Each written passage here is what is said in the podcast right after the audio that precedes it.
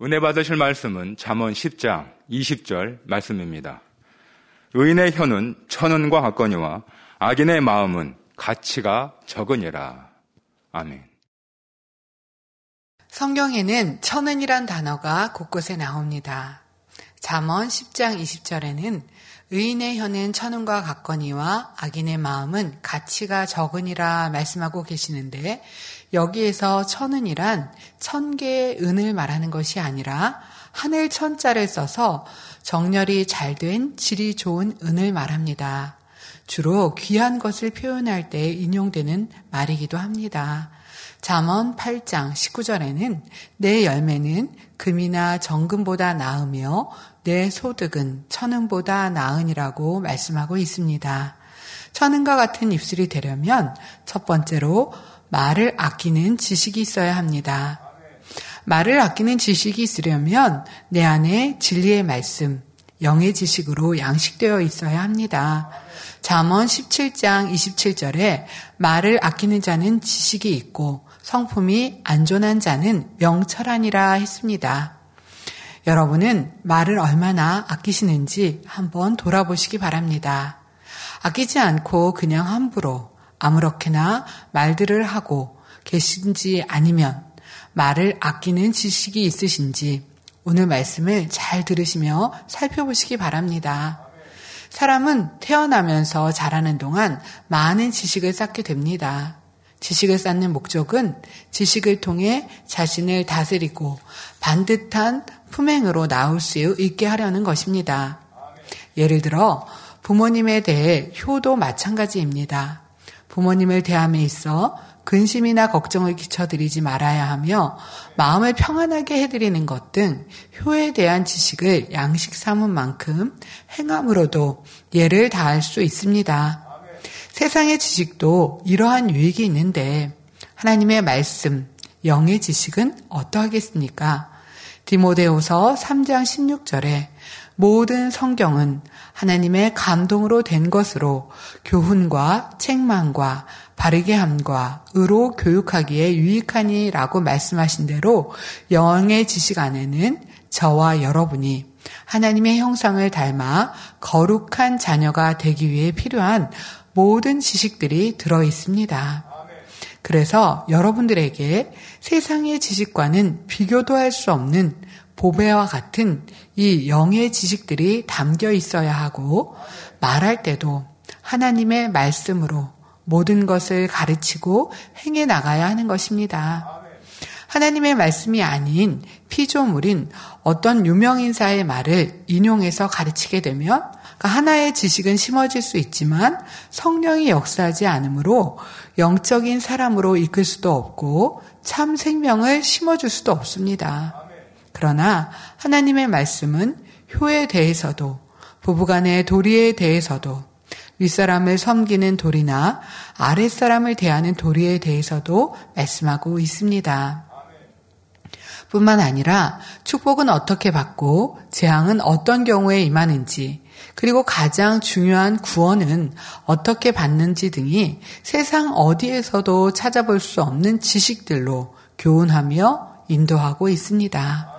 그러므로 각종 예배를 통해 진리의 말씀을 듣고 그 영의 지식을 양식 삼아 갈 때 영안이 열리고 세상 살아가는 법을 알게 됩니다. 지혜와 명철 그리고 능력을 얻게 되니 능히 세상을 이기며 살아갈 수 있는 것입니다. 바로 성경 66권 안에 있는 모든 문제의 원인과 결과 그리고 해답이 다 들어있기 때문에 믿고 행하기만 하면 그대로 역사됩니다. 말을 아끼는 자는 지식이 있다 말씀하신 것도 결국은 지식의 중요성을 강조해 주시는 말씀입니다. 진리의 말씀인 영의 지식으로 양식되어 있는 사람은 말을 할 때도 진리에 합당하게 할 수 있습니다. 장엄원 25장 11절에 경우에 합당한 말은 아로색인 은쟁반의 금사간이라 말씀하신 것처럼 어떤 경우든 그에 합당한 말을 함으로써 마치 금상첨화와 같은 가장 이상적인 상황이 되는 것입니다. 금상첨화란 비단 위에 꽃을 더한다라는 뜻으로 좋은 일 위에 또 좋은 일이 더하여짐을 비유적으로 이르는 말입니다. 그런데 이렇게 될 수 있기 위해서는 먼저 혀의 권세와 말의 중요성에 관한 지식을 삼고 그것을 마음 중심에서 깨달아야 합니다. 야고보서 3장 4절에서 6절에 보면 또 배를 보라 그, 그렇게 크고 광풍에 밀려가는 것들을 지극히 작은 키로 사공의 뜻대로 운전하나니 이와 같이 혀도 작은 지체로 돼큰 것을 자랑하도다. 보라, 어떻게 작은 불이 어떻게 많은 나무를 태우는가. 혀는 곧 불이요, 불이의 세계라. 혀는 우리 지체 중에서 온몸을 더럽히고 생의 바퀴를 불사르나니 그 사르는 것이 지옥불에서 나느니라 말씀하십니다. 유조선과 같이 거대한 배를 조종하는 것도 결국은 미력해 보이는 조그마한 키에 달려있는 것처럼 사람의 신체 중에 지극히 작은 지체에 불과한 혀에도 생사를 결정하는 엄청난 권세가 있다는 말씀입니다. 이처럼 중요한 혀를 사용함에 있어서 삼가 조심해야 함을 깨우쳐 주시는 것입니다. 바로 이러한 말씀을 통해 말의 중요성에 관한 지식이 확실하게 양식되어 있는 성도라면 평소에 말을 어떻게 하겠습니까? 진리에 합당한 말, 선한 말, 의로운 말, 진실된 말만을 하려고 노력할 것이고 자연히 말을 아끼게 될 것입니다. 하지만 이런 지식들이 양식되어 있지 않은 사람은 말을 할 때 감정 내키는 대로 하고 때와 장소 그리고 상대를 가리지 않습니다. 지식으로 깨우치고 있는 것과 그렇지 못한 것이 이처럼 엄청난 차이를 가져오는 것입니다. 그런데 여기서 지식을 담는다는 것은 머리에 육적인 지식으로 쌓는 것이 아니라 마음의 양식을 삼아야 하는 것입니다. 여러분 중에도 만의 중요성과 혀의 권세에 대한 말씀을 똑같이 들었지만 단지 육적인 지식으로만 담고 있는 사람이라면 예전이나 지금이나 말의 변화가 없을 것입니다. 가령 똑같은 해 같이 교회에 등록해서 신앙생활을 하는 두 사람이 있다고 해보겠습니다. 몇 년이 지나는 동안 A라는 사람은 신앙이 날로 날로 성장해 가는데 B라는 사람은 여전히 예전의 혈기, 감정, 수군거림, 남을 판단하고 정지하는 모습이 남아 있습니다. A라는 사람은 말씀을 단 한 번 들어도 그 중요성을 깨닫고 기도하며 마음의 양식 삼았기에 짧은 시간에도 많은 변화가 있었던 것입니다. 예를 들어 예전에는 힘들다, 죽겠다, 피곤하다 등등 부정적인 말을 많이 사용했는데 생명의 말씀을 접하게 된 후에는 점점 그 사용 횟수가 줄어들고 믿음의 고백, 긍정의 고백들로 바뀌게 되었지요. 선지자들이나 우리 주님 또한 제자들이 그런 부정적인 말들을 하셨을까요? 아니요. 오직 진리, 선의 말씀을 내셨습니다. 우리 주님의 제자들은 아직 비질리의 모습이 있었다 해도 하나님을 의지하며 주님의 모습을 기억하며 변화되었던 것을 볼 수 있습니다. 그런데 열두 제자 중에 가론유다는 비질리의 말을 하였고 가론유다가 내는 말에는 그 안에 비질리의 악이 담겨 있는 것을 볼 수 있습니다. 베다니 마리아가 매우 귀한 향후 한 옥합을 가지고 와서 예수님의 머리에 부어드리자 가론유다는 저걸 팔면 300데나리온은 받을 텐데 가난한 자 구제해야지 하면서 엄청 선한 채 합니다. 그러나 요한복음 12장 6절에는 이렇게 말함은 가난한 자를 생각함이 아니요 저는 도적이라 돈깨를 맡아 거기 놓은 것을 훔쳐 가민이러니라 말씀하고 있습니다. 그 속에는 도적 같은 마음이 있어서 불의한 사람인 것을 알 수 있습니다. 우리 주님의 제자 중에는 변화받지 못한 이런 사람도 있지만 대부분은 연단을 통해서 변화되어 비진리가 아닌 진리의 말씀만 담고 가르쳤습니다.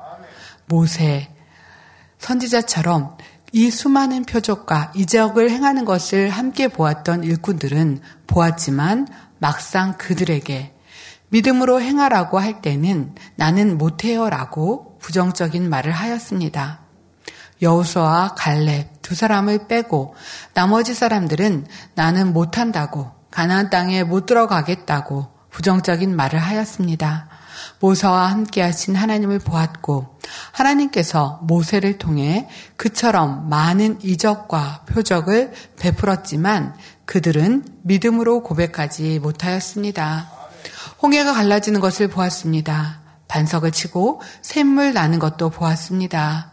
애굽의 열지양도 보았습니다. 들었습니다. 압니다. 그런데도 막상 시험이 오니까 이렇게 부정적인 말만 하고 순종하지 않고 악한 행동들이 나왔습니다. 그래서 군중과 합세하여 모세에게 위협을 가하는 것이 성경에 기록되어 있습니다. 사랑하는 성도 여러분, 여기에 계신 여러분들은 어떠하십니까? 누구 편이 되시겠습니까? 가나안 땅에 들어가지 못하게 하는 믿음 없는 저들처럼 되어서는 결코 아니 될 것입니다. 우리는 여호수와 갈렙과 같은 사람이 되어야 할 것입니다. 믿음의 고백을 하는 사람이 되어야 합니다. 내게 어떠한 시험과 환란이 와도 믿음의 고백과 행함으로 헤쳐나가고 승리할 수 있는 여러분들이 되시기 바랍니다. 여러분들의 말씀을 통해 믿음의 고백이 얼마나 중요한 지식인지를 마음에 양식 삼았기 때문에 점점 비진리의 입술이 아닌 진리의 입술로 바꾸어지는 것입니다. 아무리 변화가 불가능해 보였던 사람이라도 계속해서 말씀을 들음으로 지식으로 쌓이고 차츰 마음에도 양식 삼아졌던 것입니다. 이런 과정을 거치며 말에 관한 지식이 하나하나 양식되어 갈때 여러분의 말은 온전해질 것이고 마침내 그 입술에서 나오는 모든 말이 곧 보배와 같이 될 수 있습니다. 하나님이 기뻐하시는 단문만 내는 입술이 될 것입니다. 여러분들이 단문만 내는 입술이 된다고 하면 원수마귀 사탄이 역사하지 못합니다. 지식은 또한 우리로 하여금 정리하고 분별할 수 있게 해줍니다. 여러분이 선으로 들어가야 한다는 말씀을 많이 들어보았는데 정작 선이 무엇인지 선의 기준이 무엇인지 지식 삼지 못했다면 선으로 들어가려 한다고 해도 그 말은 목적 없는 말이 되고 맙니다. 예를 들어 부산에 가려고 하는데 부산이 어디에 있는지 부산에 가기 위해 어떤 교통수단들이 있는지 알아야만이 부산에 간다 말할 수 있는 것입니다. 부산에 가기 위해 계획을 세울 수 있습니다. 그런 것도 모른 채 무작정 부산에 가고자 한다면 그것은 어리석은 모습이 되는 것입니다. 선에 대해서도 마찬가지로 선에 대한 어, 지식이 정리되어 있고 분별되어 있기 때문에 선을 향해 달려갈 수 있는 것입니다. 예전에는 선하면 그저 착하다는 의미 정도로 알았고 선의 구분점이 정립되어 있지 않기 때문에 여러분들이 막연했던 것입니다. 당회자님을 통해 선의 말씀을 듣고 나서야 내가 선한지 악한지 또는 세상 사람들이 말하는 선의 기준이 하나님이 말씀하시는 선의 기준과는 어떻게 다른지를 알게 되었습니다. 그래서 사람의 기준으로는 아무리 선하다 할지라도 하나님의 응답이 내려지지 않는 것은 하나님 보시기에 선이 아니기 때문임도 알게 되었지요. 자신들을 분별할 수 있게 되었습니다. 내가 선한 사람인가? 하나님 보시기에 선한가? 악한가? 내가 선하다고 한다면 나는 지금 그 선이 어느 단계에 와 있는가? 어느 분량에 와 있는가? 여러분들이 분별할 수 있을 것입니다. 맨 밑 단계의 선인가? 아니면 그 이상인가? 아니면 하나님이 아주 기뻐하시는 최고의 높은 수준에 이른 선인가? 여러분들이 분별할 수 있는 것입니다. 분별이 되어야 내가 그 선으로 들어갈 수가 있지 않겠습니까? 선을 사모하는 사람이 단지 머리에만 선의 지식을 쌓아 놓는다면 아무리 최고의 선에 들어가고자 열심히 외쳐도 결국은 허공을 치는 외침에 불과하다는 것을 알아야 합니다. 로마서 2장 13절에 하나님 앞에서는 율법을 듣는 자가 의인이 아니요 오직 율법을 행하는 자라야 의롭다 하심을 얻으리니 말씀하신 것처럼 우리가 말씀을 듣고 보아서 지식으로 삼고 모든 하나님의 말씀은 그대로 행할 때만이 온전한 지식이 될 수 있기 때문입니다. 결국 지식을 마음의 양식 삼는다는 것도 쌓은 지식대로 행함이 따르는 것을 의미합니다. 그렇지만 지금 말씀드리고자 하는 것은 아직 내가 행함으로 나올 만큼 마음의 양식을 온전히 쌓지 못했다 해도 지식이 있음으로 해서 그 분야에 대해 정리되고 분별될 수 있다는 것입니다. 가령 운전하기 위해서는 이론과 실전이 모두 중요하지만 우선은 이론으로 정립, 정확하게 정립해야 아는 것이 실전으로도 큰 도움이 되는 것과 같은 이치입니다. 이제까지 지식을 얻고 양식 삼은 것이 얼마나 중요한가 말씀드렸는데 이처럼 귀한 지식을 얻기 위해서는 어떻게 해야 할까요? 우리의 목적은 세상의 지식이 아닌 영의 지식이며 무엇을 얻기 위해서는 세상의 지식을 얻기 위해 하는 노력, 그 이상을 쌓아야 하는 것입니다. 마태복음 13장 46절에 극히 값진 진주 하나를 만남에 가서 자기의 소유를 다 팔아 그 진주를 샀느니라 말씀하신 것처럼 생명의 말씀 속에서 귀한 진주를 발견했으니 열심히 자신의 소유를 팔아 값진 진주를 살 수 있는 지혜로운 성도님들이 되셔야 합니다. 열심히 자기의 소유를 팔아서 값진 진주를 사야 합니다. 알았는데, 발견했는데, 어찌 그대로 놔둘 수 있겠습니까? 지식의 근본이시요, 지혜의 근본 되시는 하나님의 말씀이 우리의 지식이 될 때에 모든 것에 옳고 그름을 분별할 수 있고 정리되며 합력화의 선을 이룰 수 있게 되는 것입니다. 그러므로 여러분 모두는 듣는 하나님의 말씀을 항상 신비에 새기시기 바랍니다. 그리고 내 말이 진리인가 선인가 분별해서 말을 아껴야 합니다. 진리라도 선이라도 때를 기다려야 하고 비질리 악의 말이라면 멈추고 내지 말아서 말을 아껴야 합니다. 천은과 같은 입술이 되려면 둘째로 애매한 상황에도 오래 참아야 합니다. 자만 25장 15절에 보면 오래 참으면 관원이 그 말을 용납하나니 부드러운 혀는 뼈를 깎느니라 말씀하셨습니다. 사람이 살다 보면 별벌 일을 다 겪게 되는데 어떤 때는 무거운 일로 관원 앞에 끌려가 송사를 당할 수도 있습니다. 정말 억울하고 애매한 상황에서 누명을 쓰게 되면 어떤 사람들은 그 분을 이기지 못하고 팔팔 뛰며 소리를 지르기도 하고 악을 바라며 상대를 욕하는 것을 볼 수 있습니다.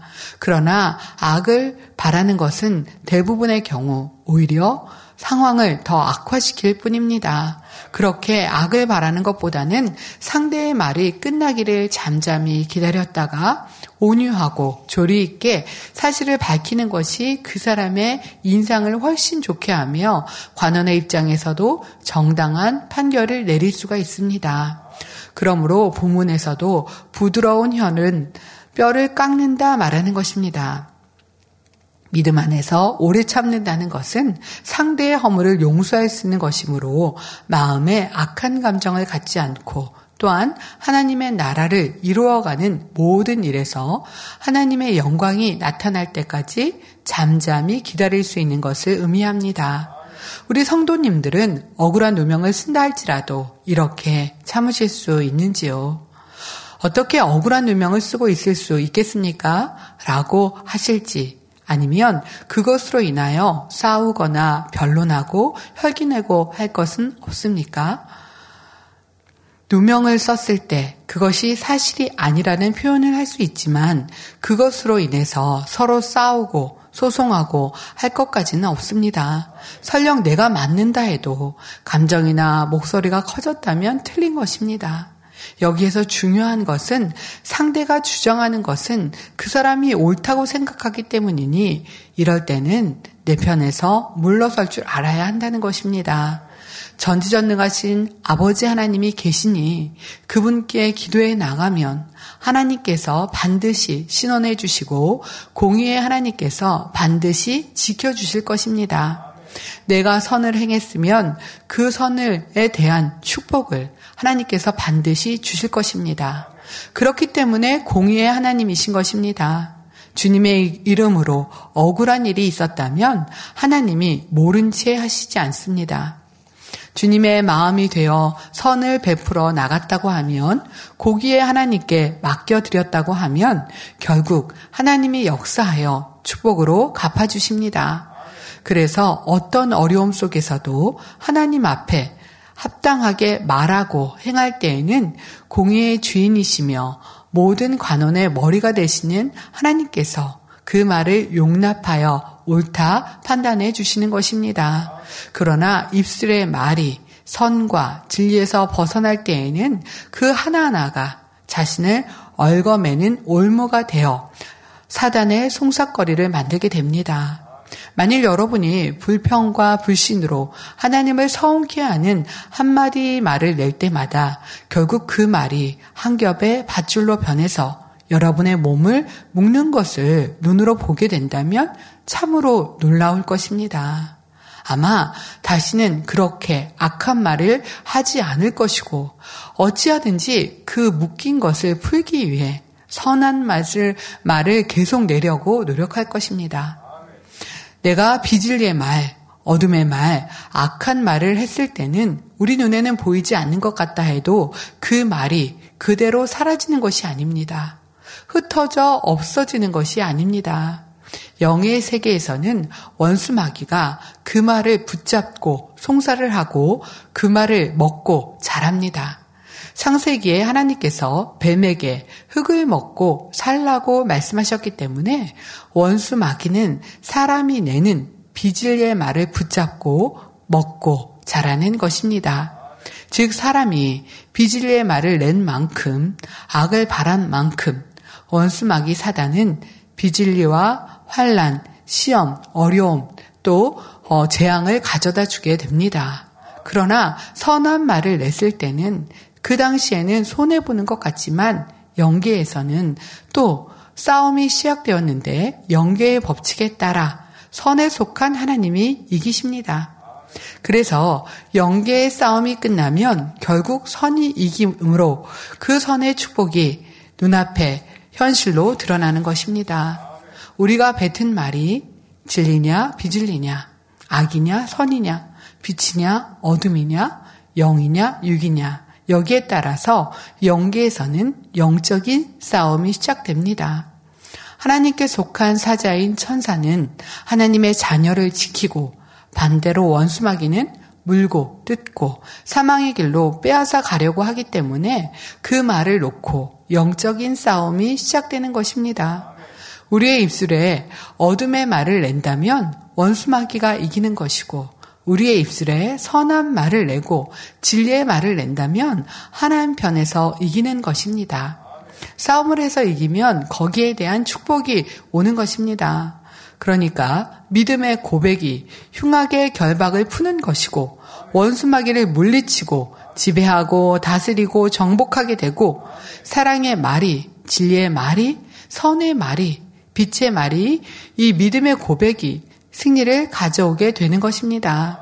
그래서 이런 것을 안다면 선한 진리의 말을 내야 할 것이고 그저 환경의 현실에 치여 당장 눈앞에 보이는 것만을 보고 말을 해서는 결코 아니 될 것입니다. 지금 당장 유익된다고 비질리의 말을 내서도 결코 안 됩니다. 어찌하든지 그 묶인 것을 풀기 위해 선한 말을 계속 내려고 노력해야 합니다. 이런 모습이 보이지 않으면 영계에서는 실제로 악한 말이 올무가 되어 우리의 발목을 붙잡는 것입니다. 그런 줄을 모르고 계속 올무가 될 말을 내면 결국 누에고치처럼 꽁꽁 묶여서 꼼짝 못하게 되어버리니 얼마나 안타까운 일입니까? 올무에 잡혀서 하나님 앞에 나아가지도 못하고 형통함을 받지도 못하는 것입니다. 이에 반대로 중심에 하나님을 의지함으로 악한 자가 불의를 행하는 것을 볼때 잠잠히 기다리며 선한 말, 믿음의 말을 내고 영광을 돌리는 말만 할 때에는 어떻게 될까요? 실제로 영계에서는 그 말의 권세로 말미암아 사단이 펼쳐놓은 진이 여기저기 붕괴되고 나아가 결국 완전히 분쇄되어 버리며 그 입술의 말을 받으신 하나님의 영광을 돌리는 것입니다. 비록 직접 환상을 보지 못한다 해도 불같이 기도함으로 성령에 충만할 때는 영감으로 이런 영계의 법칙들이 움직여지는 것을 느낄 수 있습니다. 이 또한 지식의 말씀을 듣고 믿음으로 받아서 양식이 되어 있는 사람이라고 하면 어떤 문제에 있어서 영계에서는 어떻게 진행되고 있겠다 하는 답이 나오는 것입니다. 분명히 그 결과는 여러분이 믿음의 눈으로 본 대로 이루어지는 것입니다. 공의의 하나님이 빛의 하나님의 선의 하나님이 틀림없이 지켜보시고 그 안에서 판결을 내리시기 때문에 억울하게 당할 것도 하나도 없습니다. 그래서 성도님들께서 이러한 진리의 연계의 법칙을 아신다고 하면 어떻게 믿음을 내보이고 행하고 어떤 말을 내고 행하고 어떤 믿음으로 심고 행하고 이러한 것들의 결과를 그 답을 알게 되는 것입니다. 우리 하나님은 심는 대로 분명히 거두게 하시고 행한 대로 분명히 갚아주시는 공의의 하나님이십니다. 야고보서 3장 2절에 우리가 다 실수가 많으니 만일 말에 실수가 없는 자는 곧 온전한 사람이라 능히 온몸도 굴레 씌우리라 하신 말씀처럼 혀는 작고 뼈도 없지만 오히려 뼈보다 강한 것이요 입에 말을 내면 사라지는 것 같지만 실제로는 우리 삶에 있어서 이런 권세가 있습니다. 그러니까 우리가 입에 말을 내면 그 순간 사라지는 것 같지만 결코 사라지는 것이 아닙니다. 영계에서는 그 말들이 다 저장이 됩니다. 그 말에 대해 반드시 홀이라도 남김없이 다 갚아주시고 마지막 날에 심판하십니다. 요즘은 카메라나 핸드폰 등으로 사진도 찍고 비디오도 찍어서 나중에 그것을 돌려보면서 그 시간을 추억하기도 합니다. 마찬가지로 하늘나라에서도 여러분이 입술로 낸 말이 그대로 담긴다는 사실입니다. 말만 담기는 것이 아니고 그 말을 냈을 때 그 당시에 여러분의 마음과 생각도 그대로 찍혀서 담아진다는 사실입니다. 그렇기 때문에 말 한마디가 얼마나 생사를 주관하고 축복과 저주를 좌우하는지 마음에 깊숙이 새기시기 바랍니다. 여러분의 마음이 하나님을 닮아 거룩하고 정결하게 변화되는 만큼 성령의 역사를 통해 입술을 온전히 제어할 수 있는 것입니다. 그럴 때 오늘 말씀처럼 유익이 되는 말, 적절하게 때에 맞는 말, 상대에게 생명과 기쁨을 주는 말이 되며 여러분이 있는 곳마다 불평과 다툼이 사라지고 화평이 임하는 말이 오고 갈 수 있습니다. 또한 태양이 빛나는 곳에는 어둠이 사라지는 것처럼 영원히 변화시켜 의의 열매로 맺히게 하는 능력의 말을 할 수 있는 것입니다. 천은과 같은 입술이 되려면 셋째로 천은과 같은 고백을 해야 합니다. 아브라함과 다니엘 등 의인들은 말 한마디 한마디는 참으로 귀합니다. 아브라함과 롯의 소유가 많아서 서로 동거할 수 없게 되었을 때 아브라함은 조카인 롯에게 이렇게 말합니다. 창세기 13장 9절에 내 앞에 온 땅이 있지 아니하냐 나를 떠나라 내가 좌하면 나는 우하고 내가 우하면 나는 좌하리라 이렇게 상대의 유익을 구하는 아름다운 말을 통해 화평 가운데 모든 것을 잘 마무리 지을 수 있었습니다. 다니엘은 또 어떠했습니까? 악한 이들에게 모함을 당해서 사자굴에 던져졌지만 그러한 조서를 허락한 왕이나 또 자기를 모함한 간신들에 대한 아무런 감정이 없었습니다. 이런 의인이니 하나님께서 천사들을 보내 사자들의 입을 봉해 주셨던 것입니다. 다리 왕이 이튿날 새벽에 굴 입구에 찾아와 다니엘이 혹시나 살아있는지 슬피 소리 질러 물었을 때 다니엘이 어떻게 대답하고 있습니까? 왕이여 원컨대 왕은 만세 수를 하옵소서. 나의 하나님이 이미 그 천사를 보내어 사자들의 입을 봉하셨으므로 사자들이 나를 상해치 아니하였으니 이는 나의 무죄함이 그 앞에서 명백함이 오며 또 왕의 앞에서도 해를 끼치지 아니하였나이다. 천은과 같은 그의 말 속에 조금도 악이 없는 그의 마음이 잘 나타나 있습니다. 마음에 어떤 악을 품거나 감정을 품거나 미워하거나 그리하지 않았습니다. 어찌하든 상대의 마음을 편케해 주었습니다. 의인의 혀는 왜 천은과 같은지 여기에 대해 양명성을 깨닫는 것이 중요합니다. 한 면은 진정 가치 있는 입술이 되기 위해서는 자신이 한 말에 대한 책임을 질 수 있는 사람이 되어야 한다는 것이며 또 한면은 그렇게 책임을 질 줄 아는 사람이 낸 말은 그만큼 가치가 크다는 사실입니다. 우리는 이 양면성을 통해 사람의 귀중함을 깨달아 볼 수 있습니다. 얼마나 책임을 질 줄 아는 사람이 말했느냐에 따라 그 말의 가치가 달라집니다. 천은과 같이 여겨질 수 있는 입술이 되기 위해서는 자기가 한 말에 그만큼 책임을 질 수 있어야 한다는 사실을 마음에 사무치게 느껴야 합니다. 그러기 위해서는 그만큼 깨달음과 경륜이 있어야 하지요. 자기가 몸소 겪어본 것은 분명히 알 수가 있기 때문입니다.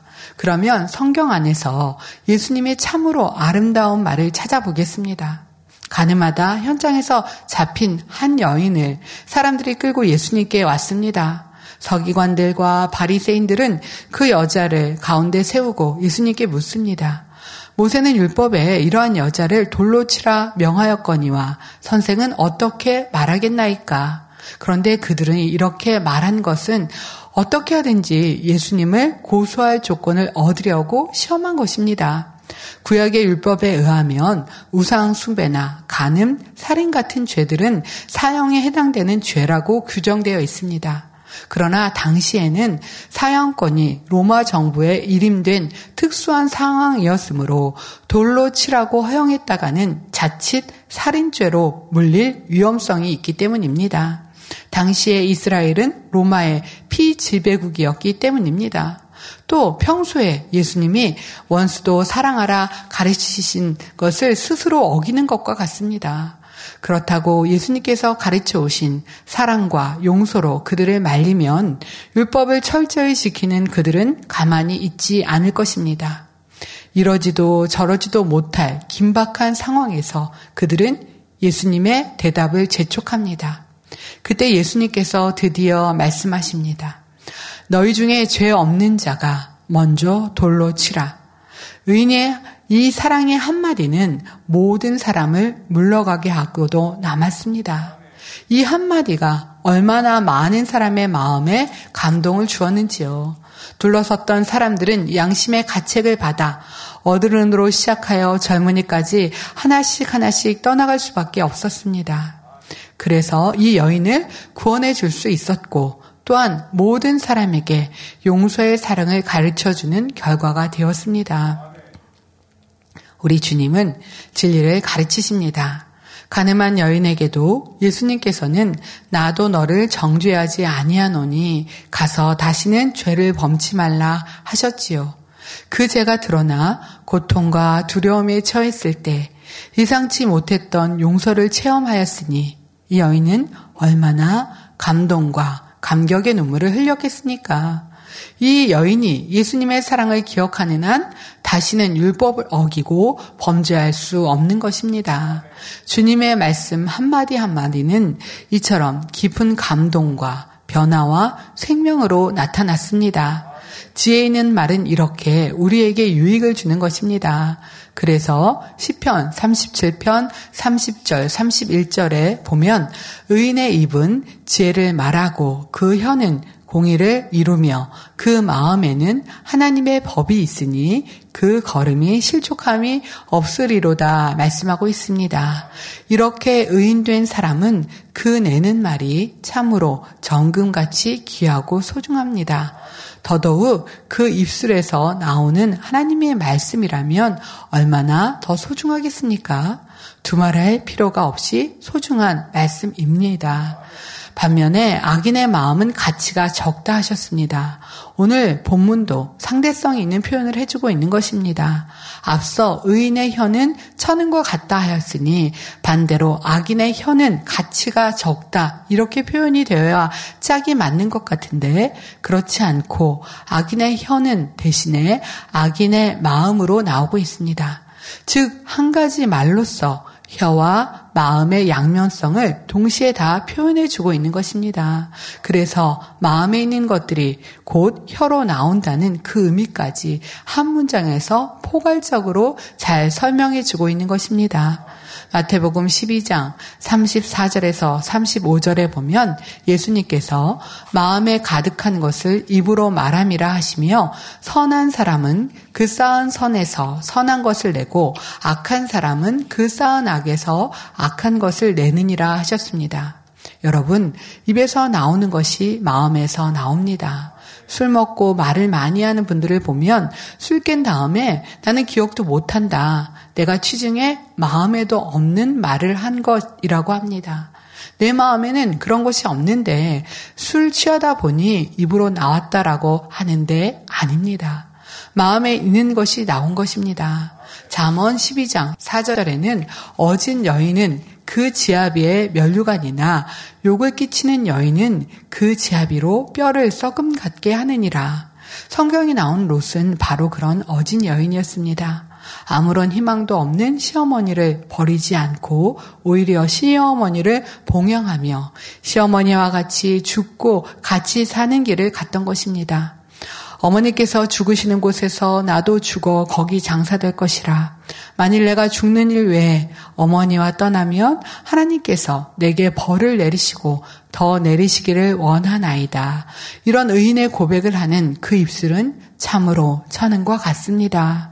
그러나 콩쥐를 학대한 악한 계모 같은 경우는 어떤지 여러분의 기억을 되살려서 콩쥐 파치전을 떠올려 보시기 바랍니다.